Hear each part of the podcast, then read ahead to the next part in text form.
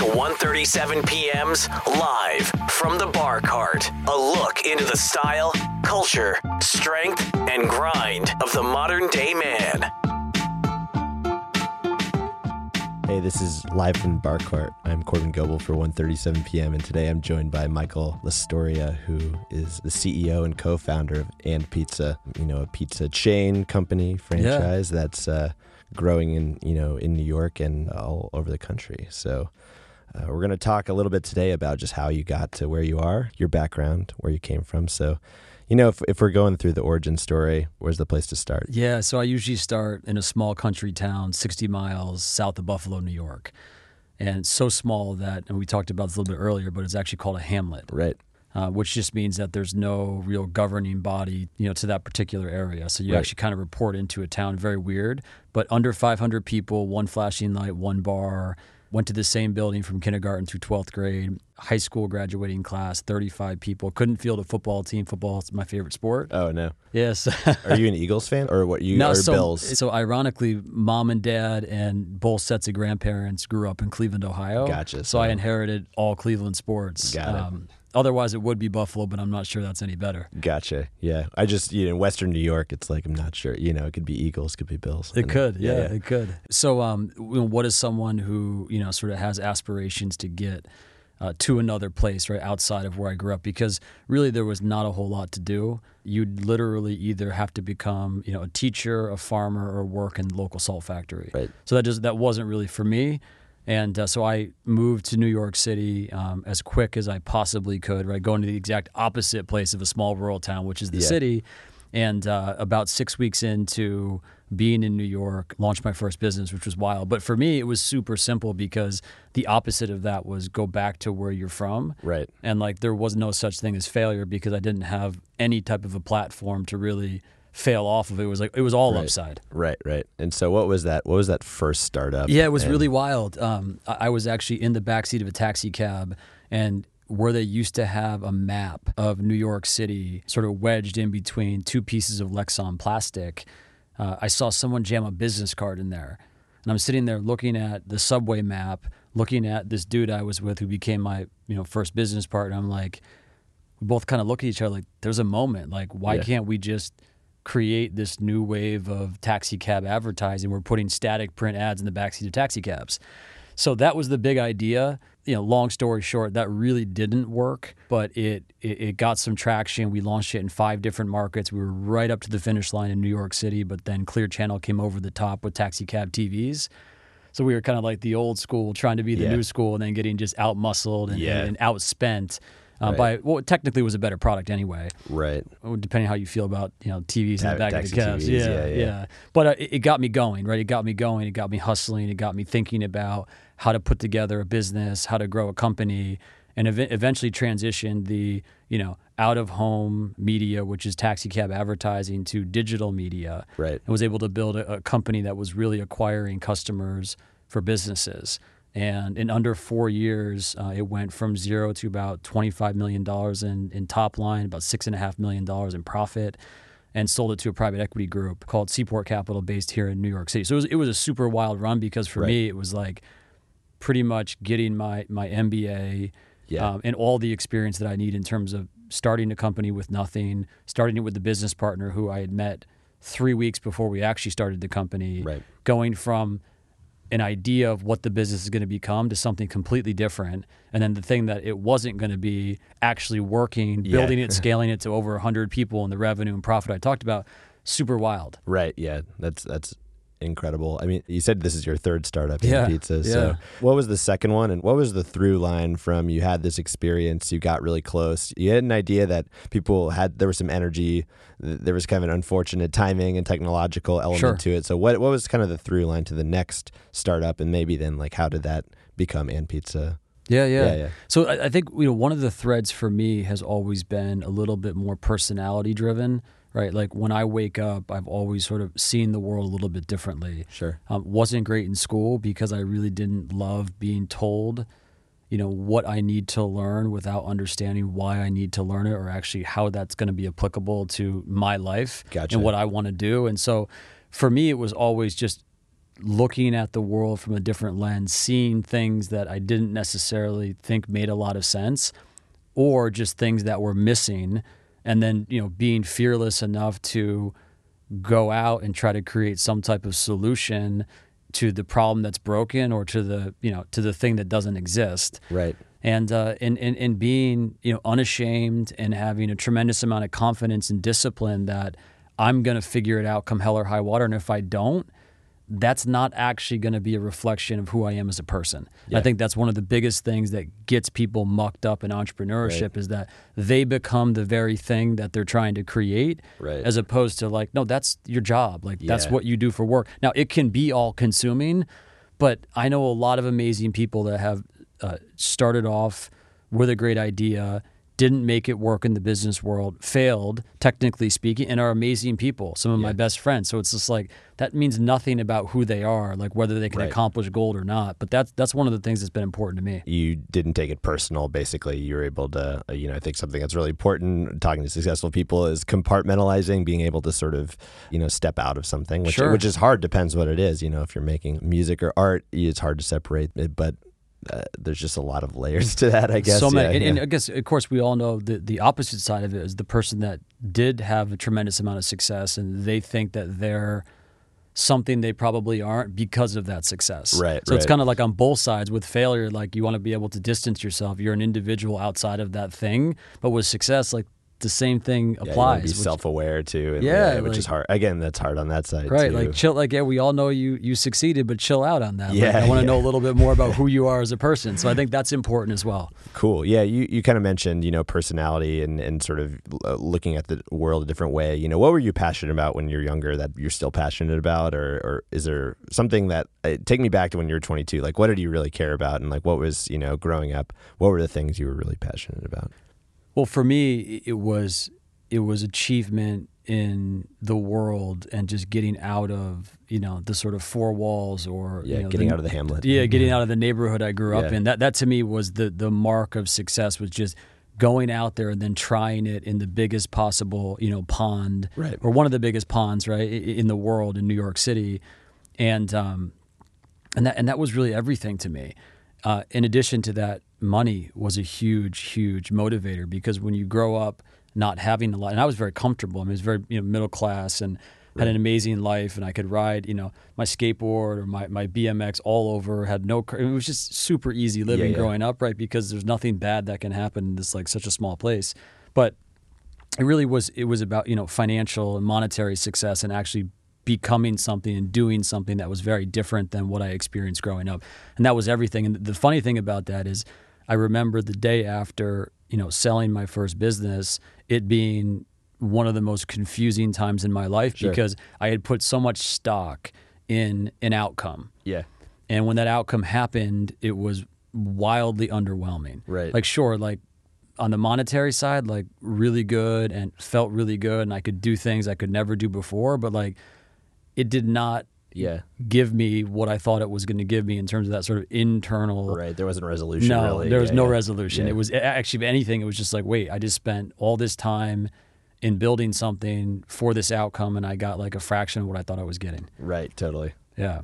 And, and on, on top of that, now I'm reporting to a private equity group. Right. So you can imagine like this kid who's got like some business experience. Now you're learning all about like corporate governance and fiduciary responsibility Right. and like reporting into a professional board. And oh, by the way, like you're an employee of the very thing that you created. Yes. Yeah. And you're governed by an employment contract. Yeah, So right. like the world has changed and now you're reporting to a group of people that are Yeah. asking you to do X or do Y and you might not necessarily think that's the right thing to do, but guess what? It's their company now. yeah. Totally. So there, there also is a a, um, a side of, of selling your business and, and the success that can come financially of the recognition that you no longer own that business Right, and that right. things are going to change whether you want them to or not. So I think a lot of people going into the other side of I want to build and sell something recognize like it's it's complicated. Yeah, totally. Well, it's uh, you know something you know if you read about and pizza uh, wherever you choose to read about it, it it's uh, it's so interesting because you you see investment money and you see this sort of like uh, uh, there's some these retail elements to it that you don't necessarily read when you know you're reading about the local pizza chain, you don't really see that. So I'd be curious when, when you took it over to pizza, you've kind of mentioned, hey, you know, you want to be really, really careful about where you get your money, where it comes from, who you're reporting to. Uh, yeah, walk me through maybe like a moment early on when you're kind of exploring the pizza space and what was your North Star in the early days of this business? And Yeah. then how did you kind of decide the build it the way you did, which is you know novel and there, there's a reason it's been so successful. You know, where did you see the opportunity? What were the thing you were focusing on, and how did you how did you kind of make that happen? Of course. So the the segue kind of from the first business Dan Pizza was an ad agency that I co-founded with uh, one of my best friends, Doug Jacob. Uh, we actually sold last year to a large Japanese beauty brand, Shiseido. And that was a wild time, of course, selling a company to a Japanese company. Right.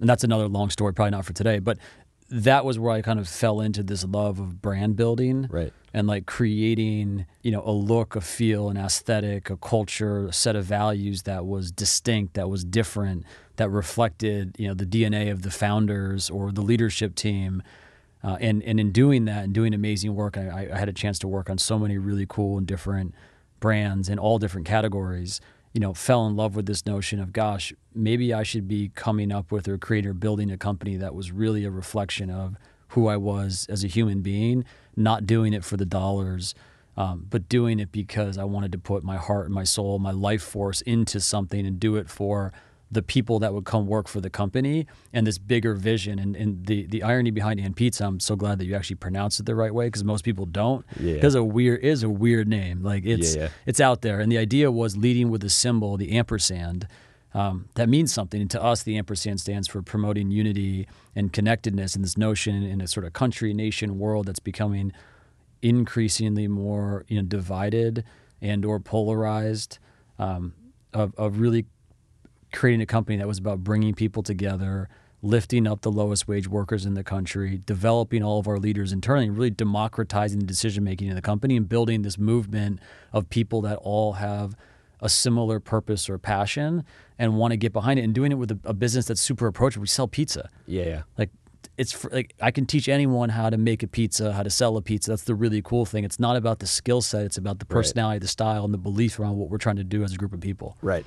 Yeah, and, and I'm kind of curious. You know, I think uh, the the best American companies make stuff. Uh, you know, coming from and, and I'm not saying advertising or branding. Having my own experiences, like not you're not making stuff, but you're kind of in this weird kind of gray area. Like what you know, you you had this digital experience. You know, advertising. What you know, what did you learn from that that kind of sold you on the fact that like you wanted to get into uh, something like a pizza chain? Yeah, man, know, I- I wanted- so much yeah. competition too. Like, Yeah. yeah. How did you approach that? And you know, when did you decide? And what was the moment where you're like, pizza, this is it?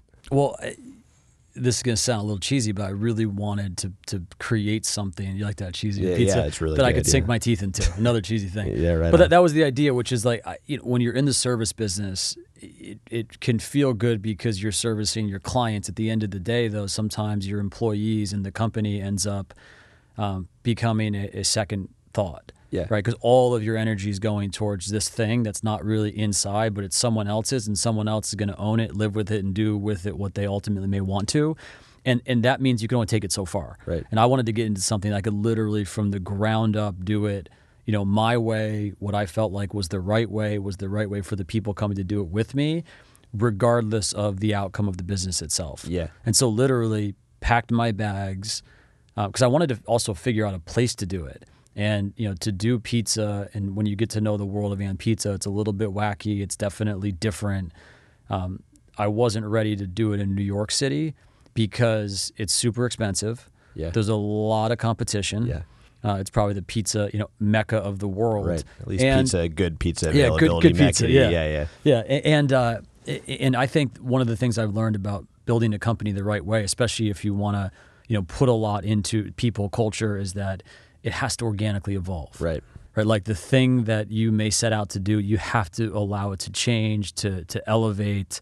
And so I moved to Washington D.C. I wanted to be in at least the Mid Atlantic Northeast, close enough to New York, and I found this really sort of raw neighborhood, H Street Northeast. Uh, you couldn't find a Starbucks around. We are paying three thousand dollars a month for an old, dilapidated building that used to be a Chinese restaurant, and I was like, "This is it." Yeah. Right. There were some cool bars, a lot of cool people, Uh, it, it kind of reminded me of you know if if you know Williamsburg and, and Harlem had a baby in Washington D.C. it would be this totally, strip, totally. right? Just really interesting people. People had been there for 50 years, Right. And people that were there for five months. Yeah. So that's where we opened up the first pizza shop. But because we had virtually no overhead, we were allowed to make decisions about the food that we serve, the ingredients that we sourced, how we priced the pizza, unlimited toppings. Right, every pizza is personal, so they're about 16 and a half inches long by, you know, six and a half inches wide. But anything you wanted, Yeah. you know, gourmet ingredients on a pie for a fixed price, and at the time was about you know eight dollars and fifty cents, and people fell in love with it because it was priced right. There was Yeah. a ton of value, and we were doing a lot of community work, and we were taking care of our people. We're paying a living wage, and that's Yeah. been a big thing we've been fighting. And you keep those margins pretty high, especially Dude, if the it- rent's oh, pretty oh, low. Yeah, And yeah, yeah. And it was a, I mean, it, Yeah. economically, it was a disaster Right. in the first year, but Yeah. because of the volume and the support, it ultimately there was enough top line revenue to make it work. And over Right. the years, we've fixed a lot of things that were broken, but the business literally succeeded because we did the right thing by our people and we did the right thing by the community that we were serving, and that was the magic sauce of like why we exist today. We have about 35 company owned pizza shops. We're in Virginia, DC, Maryland, Philly, New York. Uh, we're opening up in Boston here in a bit. We're in Miami, which we, we opened up in Miami in a really cool and different way we can talk about Cool. more on a tech play side. Yeah. But the company is wild, man. We have uh, our employee base is called a tribe. Um, over 20% have our brand logo tattooed on them, which is Yeah, super tell, cool. tell me a little bit about that. Yeah, that was Just because you know, there's there's you know, there's a fine line Yeah. with people branding themselves. Yeah. Uh, just yeah, explain the sort of philosophy and ideology behind that. I think it comes from a really cool organic place, but that's something that always sticks out when you're reading yeah, about people the company. it- it- mixed reactions from a lot of people, but for us, it was organic. It was a kid when we had one pizza shop who was just fell in love with the fact that I'm working for a company that treats me like a human being that believes in my abilities, my God given abilities, and is willing to invest time, resources to develop me into a leader, and just had never been somewhere where he truly felt appreciated uh, and supported. Yeah. And as a result of that, wanted the brand logo tattooed, and he was like, "Hey, can I do it?" And I was like, I, "That's I, my initial reaction is kind of weird. Yeah, right. Like I, I don't have one. Like, do you really want to do this? He's like, yeah. And then he told me the whole story, and I was like, you know what? I'll go with you and I'll pay for it. And that became a thing where then people started coming up to me saying, hey, I'd like to get one as well. Got it. Will you pay for it? Now we have a thing where basically, you know, once a quarter, you know, we'll survey and people will sign up. And actually, at every shop opening up until I think the 30th, um, we would end up tattooing guests for free pizza for a year. So it became this like wild thing. Now, how I feel like I can sleep at night in the event that someone leaves the company and has the logo tattooed is two things. Number one, it's an ampersand. Yeah. And number two, they're doing it because of what the symbol means. That means something different to every single person. But what it means to us is something that can be shared outside of the pizza side of it. So it's not just like our brand, it's more of a message that's holistic that can apply to anybody, anywhere, whether you're here working for the company or you're working for another company down the road. It's totally cool. Totally.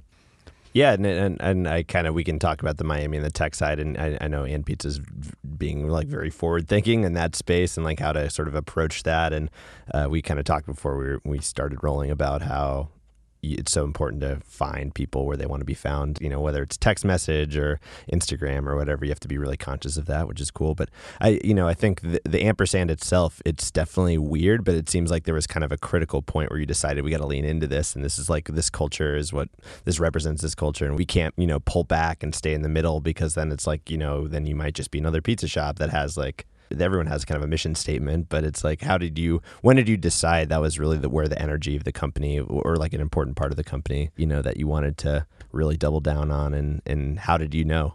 Or Yeah, what did you just guess? Yeah, I mean, I, I had an idea kind of going in, but you know, in the in the restaurant or food service industry, um, an interesting fact is that the food service industry employs ten percent of America's workforce. So part of the thesis around this was if I can enact change, if I can convince other companies that you can pay, you know, a living wage or close to it, you can invest in more modern version of benefits like, you know, transportation and, and paid time off to go voting and things like that that people can really get behind and develop leaders internally and you can have you know best in class profits getting everybody else on that bandwagon because there's this thing called the American pizza community. It's like the pizza lobbying group. They spend millions and millions of dollars a year keeping the minimum wage low, keeping nutritional information off of menus. Right. And the National Restaurant Association, they're not big fans of increasing the wage or doing the kind of things that I feel like it's 2018. Like, what, why is this a conversation? Right, right. Like $7.25. We all recognize that in a lot of places that doesn't go very far. Even $15 in, in places like New York is not not easy. So it's just it's just this notion of like let's get to the other side, let's be on the right side of the movement. And my way of doing it outside of me personally, you know, fighting on Capitol Hill, and I introduced the last uh, Raise the Wage Act with Senator Sanders, Pelosi, and Schumer to increase the federal minimum wage is just about building a, a case study I can give to other businesses and say, look, like there's a way to turn wage into something really powerful for your organization. There's a way to turn benefits or development or, you know, branding culture. So anyway, back to where we started was, you know, our culture is always the sum of its ingredients. Ingredients are its people. So starting off with this notion of doing right by them is how we're going to either uh, sink or swim in this particular business. And it's the one thing that's given me back the most amount of inspiration and motivation as a leader to do different things and consistently invest in new and different ways to truly democratize decision making, how we think about growth in every decision the company makes. But it was all about diving in head first and just trying it. Yeah. And being okay with it not working. It kind of gets back to like Right. this business, the entire thing, it was not about, you know, making a quick buck or building an empire. It was about entire thing was a case study. Yeah, I was gonna say, what was you know just in black and white terms, what was the economic cost to you, and how did you visualize, say, you know, I'm paying people more than uh, Pizza Hut or, Yeah. or whatever. Like, what was the other side of that coin? Like, it's clearly there's gonna be more overhead, and how do you sort of how did you sort of visualize that, and what was your sort of runway and your pathway forward? Did you think like, what if it didn't work? You know, you know, what would and do? that, that- I think that that's kind of a lot of advice that I give to entrepreneurs is this company has given me the most amount of satisfaction of any well the other two businesses or anything else I've invested in or, or, or you know been a part of because I was willing to go all out right. be sort of fearlessly weird with ambition and ideas that were different, but that really were a reflection of who I was as a person. Like I tell a lot of people, the world doesn't need your version of someone else's idea. Right. Like what the world needs, it needs your personality in the form of a product or a service offer. It needs you. Right. And I think uh, that's why I love founder led companies because oftentimes they're carrying the vision and the torch that lights the business up and makes it work because that's what people are following because that's what people are looking for. They're looking for a leader that's deeply human, that has humanity, that has a strong point of view. And that's why it all comes together. What I hate is the the sort of copycat businesses that exist and they're they're, they're hundreds of them that open up every week in Right. the restaurant business or food service Right. and you know it's know like every- an opportunistic thing. yeah, like it's it's, it's yeah, yeah. rough Yeah. because you know how does that really feel? Like when you're ripping off someone else's stuff, that can't feel really good inside. If you only care about a dollar, well, maybe that's fine with you. But like, I just don't think that's the future of entrepreneurship. Is really digging down deep inside and finding that very thing that makes you special, and giving that to the world in some way, shape, or form. That to me is going to be the way to do it. The greatest businesses are going to actually be a reflection of those people involved. And that really is where real innovation lies. Absolutely.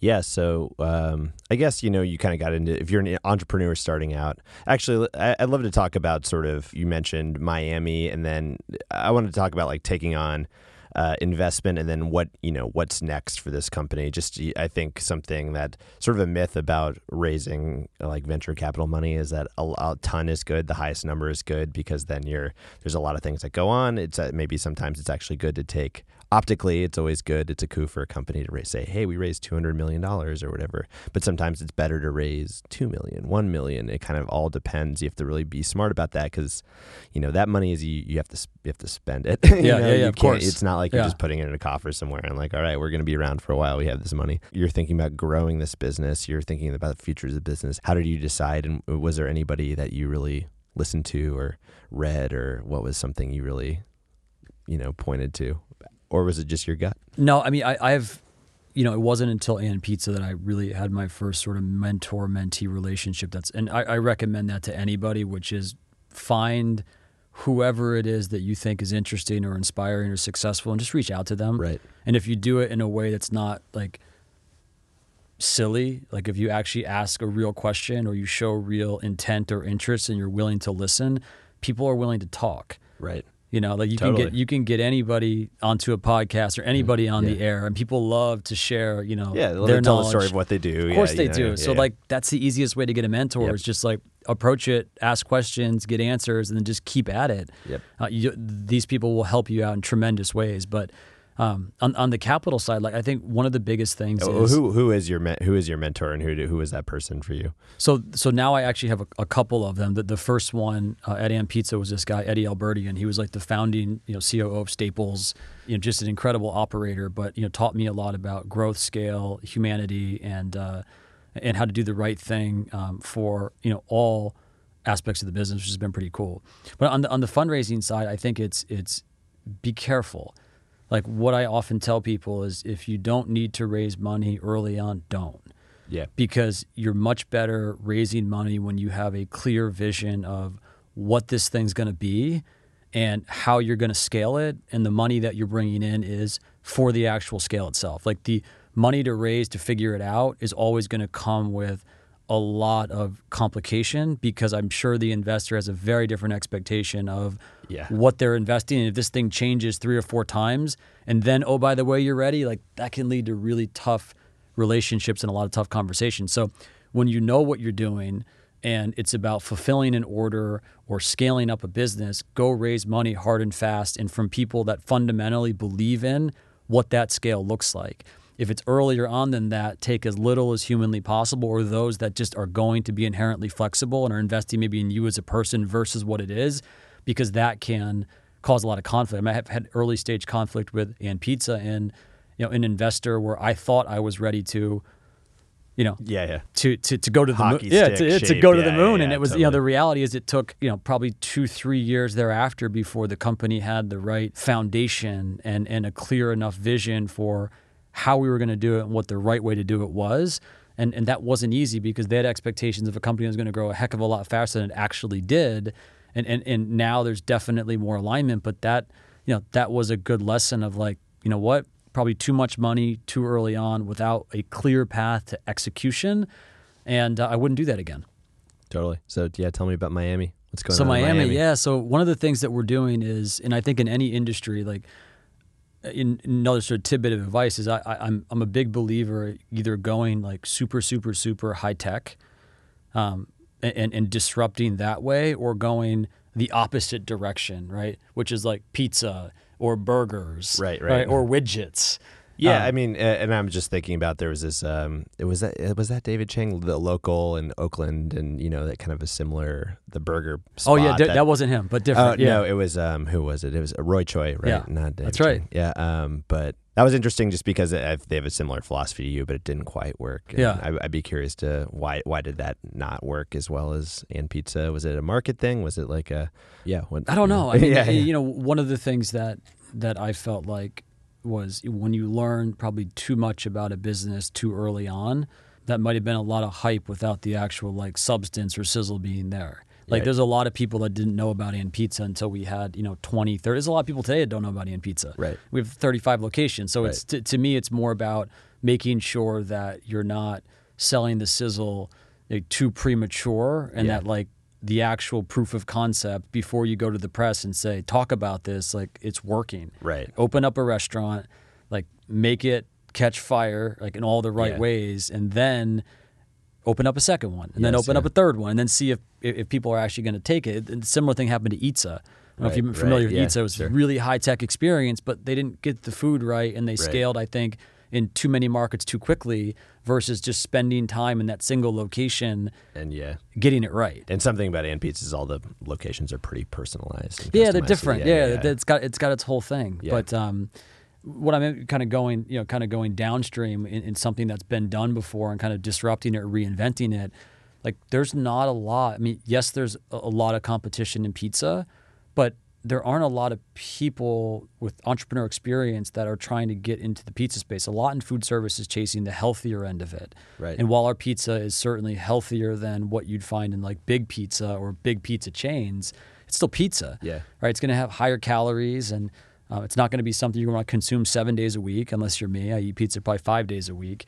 But there's something interesting in, in, in going you know, down market or downstream to companies that, you know, have been around for decades and decades and decades and reimagining what that can be. Like for us, we design pizza shops that look nothing like pizza shops. Yeah. Right. Heavy, high contrast, black and white, loud music. Everyone's designed differently to reflect the vibe and style of the neighborhoods. A lot goes into it, right? You have to, you know, initially you had to queue up in a line like you would a Chipotle or a Sweetgreen. Yeah, right. And that's how we made the pizza. Now a lot of our business comes through order ahead and through delivery.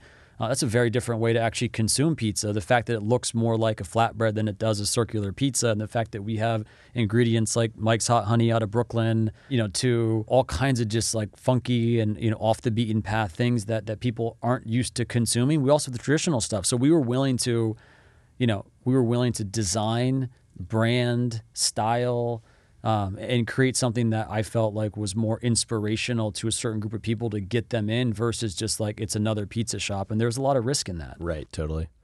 Miami. Miami. I keep, it's my yeah. fault for uh, waylaying. No, it, I you know, do- yeah, was I do the same like, thing. Go, go to the cosmic uh, food discussion. Yeah, I so love it. Miami. I guess yeah, Miami. Tell me about Miami. So yeah, b- back to this notion of uh, of so how do you really change the game as it relates to being a pizza company? Well, number one, building like brick and mortar is not easy, and you know real estate prices are are, are increasingly more expensive. Now you can argue market to market, like there's going to be a pullback, like you've seen in New York and other large markets, but we want to be able to grow quicker, faster, and so we're leveraging, actually partnering with uh, the company out of uh, Silicon Valley that that does something really cool. Um, can't announce just yet, but like we're looking at every way that we can hack our way towards being a bigger company, like you know ghost kitchens or cloud kitchens where it's you know just a commissary that sits there. It's not customer facing, Right, right. but works for the Uber Eats or the Caviars where they can come to your location, gotcha. pick up your pizza. Yeah, because Seamless has a lot, does a lot of that, like Ghost Kitchen kind of yeah, stuff, right? yeah, So so we what we did in Miami is we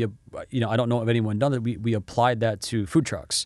So now we have these roaming mobile commissaries that aren't actually customer facing, and we're leveraging data from Uber, and then we're compiling our own data that tells us like this is the intersection that you have the highest chance of selling the most amount of pizza, and then going and putting the truck there and then testing that out and then Gotcha. going you know so you could literally be on you know second and sixth from 12 to 2 and then you could be on you know eighth and, and end from you know six to eight et cetera et cetera so it's moving it's roaming and, And, then then you ser- you serve out of there. You said not customer Not facing. customer no, okay, all- all gotcha. for So- delivery. All for de- okay, gotcha. all for delivery Yeah, yeah. so basically it's the same thing of like a, a ghost kitchen that no Yeah. one actually But it's sees on wheels. Yeah, it's on wheels so you can move it so think about the lowest cost i could do that for you know $75000 a truck just just you know which it would cost me $750,000 to open up a restaurant. Now I'm I'm grabbing all this data that tells me where I'm going to be able to sell the most amount of pizza. And what that enables then is me to go build an actual brick and mortar and pizza because I have data that says,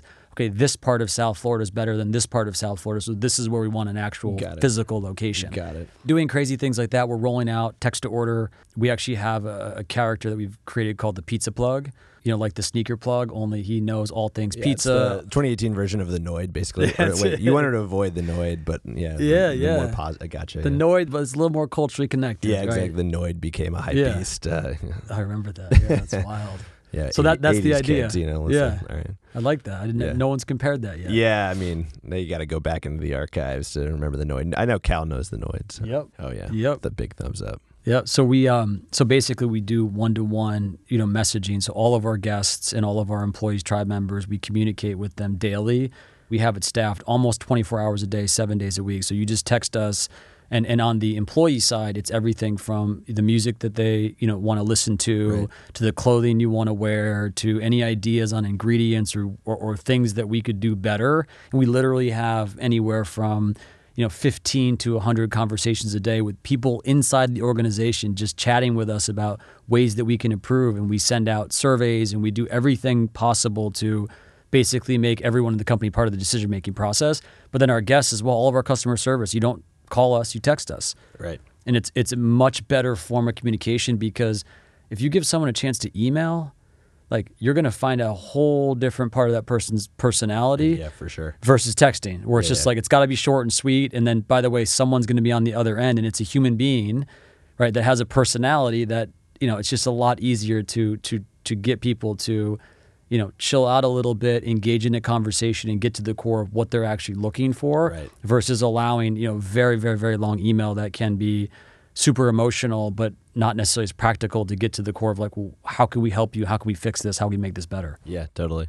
No, I, th- I feel like a lot of uh, you know, this is uh, the era of when people are like, oh, how do how do we use crypto for retail? How do we use crypto for food service?